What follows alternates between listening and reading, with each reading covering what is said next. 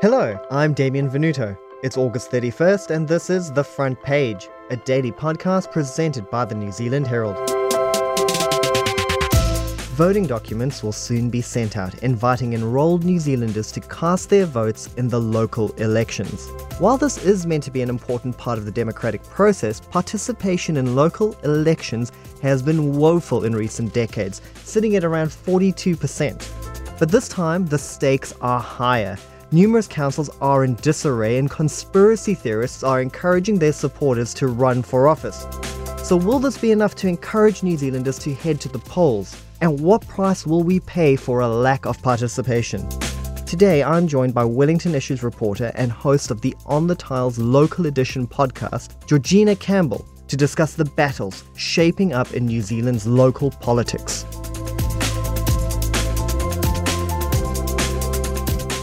Georgina, for the uninformed out there, can you firstly give us a brief explanation of what people are able to vote for in the coming weeks? Yeah, so you can vote for the mayor and the councillors who you want to represent you. Now, it's important to note that while the mayor is powerful, they still only have one vote around the table. So I would really encourage voters to look for candidates who know how to work with people so they can actually build a working majority for the policies that they want to push through. For councillors, you can vote for people at both a regional level and a district council level. And at the regional council, it's the councillors who vote in a chairperson after the elections. Now, there's no set voting day for local elections. So when does this all kick off? There's not, and I actually think this is a real shame. Voting in local body elections is a little bit archaic, but election hoardings have gone up in Wellington over the weekend, so it really kicks off from now. And I know this is super nerdy, but I was out walking with my friends on Sunday and I got such a buzz seeing all the hoardings up. They had a really good laugh at me actually for being super excited. But anyway, look, you should have already enrolled to vote by now. If you haven't, it's okay. You can still cast a special vote. So in a couple of weeks, people will get their voting papers in the mail. So people need to fill them out and post them off or drop them off at voting hubs in their communities. And you really need to do this well before Saturday, the 8th of October, when voting closes. Now, as I said, if you're not organised, I'm not a very organised person, no problem. Have a look online, see where you can cast a special vote. You can literally just show up and they will sort you out. Georgina, okay, so let's start with your hometown of Wellington. And when you were walking down the street, looking at all the placards, who were the biggest candidates and how close is the race looking?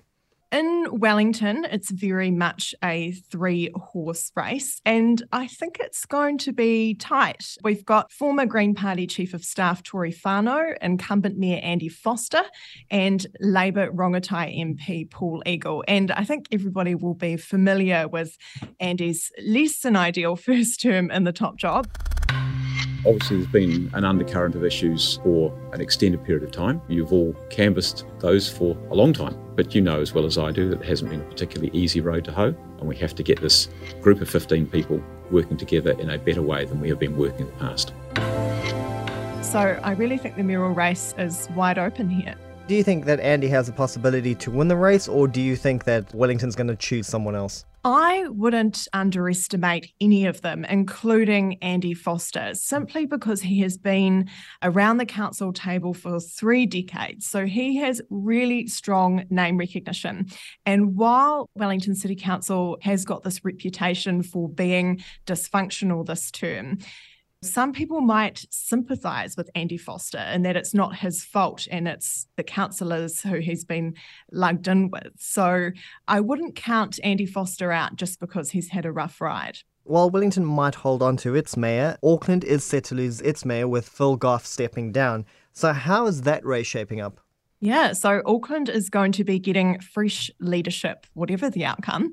So the key candidates in the City of Sales include Labour-endorsed candidate Efeso Collins, businessman Wayne Brown, Heart of the City Chief Executive Viv Beck, and independent media operator Craig Lord. And of course, there was a bit of drama in Auckland when Leo Molloy bowed out of the race.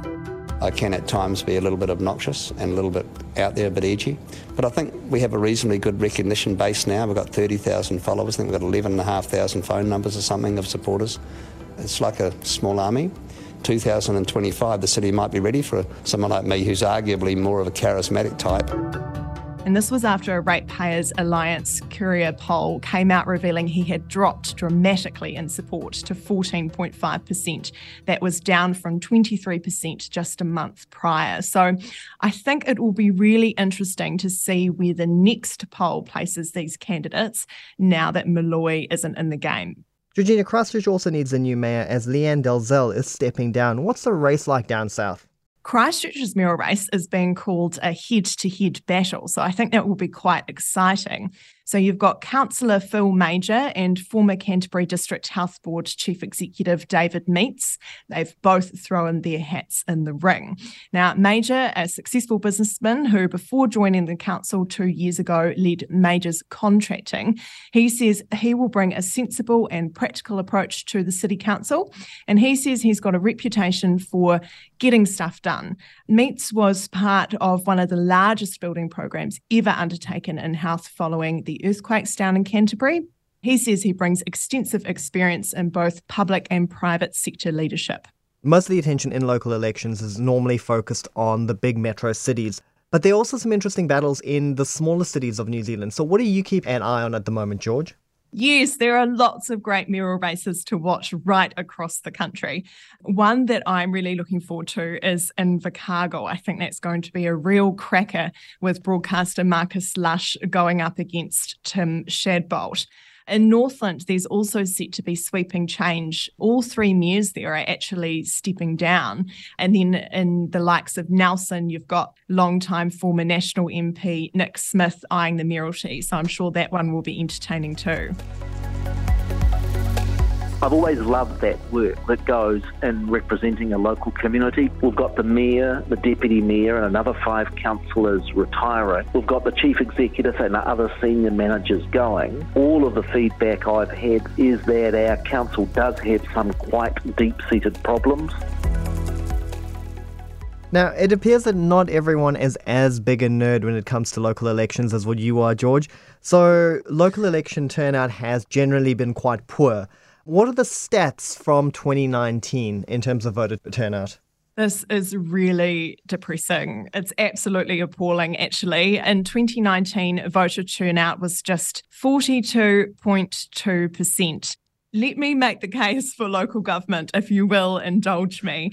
Look, the council makes decisions which affect your everyday life, the things that you often forget about, even maybe take for granted until something goes wrong. So think about the bus network, rubbish and recycling, the maintenance of local roads, the water that you drink from the tap, the cost of parking in town, library opening hours, swimming pools. Look, the effect of council decision-making on any of these services is really swift and immediate, especially in comparison to decisions that come from the beehive, which seem to take an age to sort of trickle down through layers of bureaucracy. And I think people quite often share a closer and more personal relationship with, say, their ward councillors than their local MPs who are in Wellington half the time, you know, when Parliament's sitting. The other thing is that, you know, council buildings are at the heart of communities and they sort of feel like a more direct line to decision-making than Parliament, which for most people in New Zealand is actually hundreds of kilometres away. It's not like me in Wellington who walks past it on the way to work. So I think the intimacy of local government is its charm, and I just think people should really value that and want to be interested in it. One thing that does seem to be dominating the races this year is the lack of a strong candidate. We don't have a race as heated as, say, John Banks versus Len Brown here in Auckland. Do you think that the lack of prominent candidates is part of the reason why voter turnout is so low in local elections?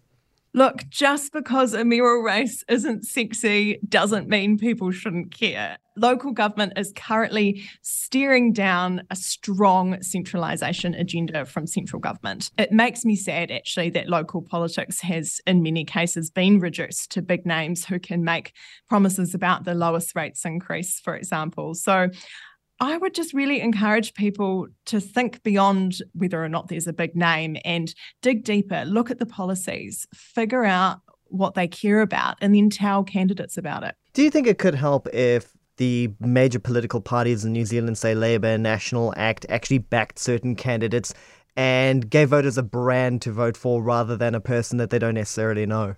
It's a very interesting debate because in Wellington, we do have major parties like Labour and the Greens backing candidates. So the ward councillors are running on a party ticket and both those parties have then endorsed a mayoral candidate. And some people make the argument that that's really helpful because at least when people are voting, if they see a Labour candidate, they sort of already have an idea about the values and type of policies that that candidate will be standing for.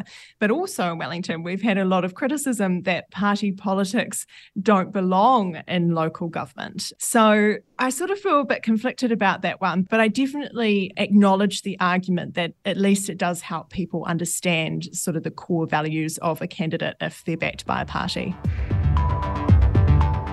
Nominations for council seats across the country are coming up short. Now that's particularly concerning as it leaves the door open for nominees associated with misinformation and disinformation circles. They've recognised the gaps and are hoping to take advantage of the lack of nominees. Local races do sometimes attract people with slightly questionable motivations and niche interests they want to push through, but this year we're seeing multiple races being infiltrated by anti-vax, anti-mandate, anti-government candidates threatening to make Aotearoa ungovernable.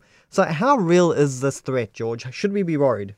It's certainly an issue that needs to be taken seriously. And I've seen some really good work from journalists around the country identifying who these people are. But I am a bit sceptical as to just how much of a threat they really are in terms of their ability to actually be elected. As I said, the reality is that name recognition really is everything in local government. If some of them do get on, they're still only one vote around the council table. I guess the other thing that journalists have to grapple with is, you know, when we write stories about these candidates, to try and give voters as much information as possible about who they're voting for and what they stand for, we're also giving them more profile and more name recognition. I suppose that balancing act is even trickier given that many of these candidates have also been told to keep their affiliation secret. Are we at risk of unwittingly nominating questionable candidates? And how can we prevent making decisions that perhaps aren't the best for our communities? Yeah, and this has been a problem for many years. You know, I remember one of my friends saying to me in the last local body elections when we voted for DHB members, you know, oh, can you just tell me who is an anti-vax? I just don't want to vote for an anti-vaxxer. I just encourage people to do your homework, which is what everybody should be doing anyway. Read up on local media reports about candidates, send them an email, ask them outright what their affiliations are, you know, confront them about that. I would also be extra cautious about people who have just sort of randomly popped up in a community and don't have much of a history there, or when you Google them, there are sort of no links to previous community work.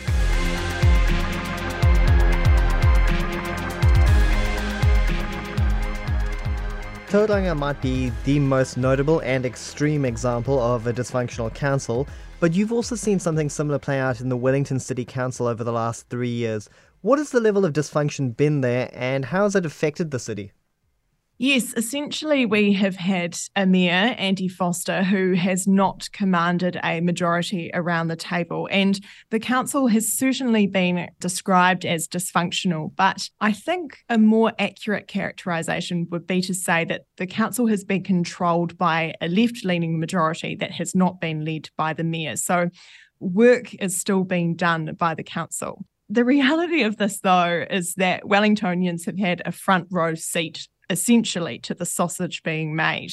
So when council meetings start, No one knows which way it's going to go. There's fiery debate. These meetings last for hours and hours and hours, sometimes into the night, whereas usually the mayor often would have sort of wrangled a majority for their plans beforehand, and council meetings are sort of more swift and decisive. The result of this, surveys show that residents' trust and confidence in the council has dramatically declined. So Wellingtonians are clearly unimpressed. Georgina, to finish things off, you're hosting a weekly podcast updating people on local election news. But what else can people do to make sure they are informed during this period and know what they're voting for?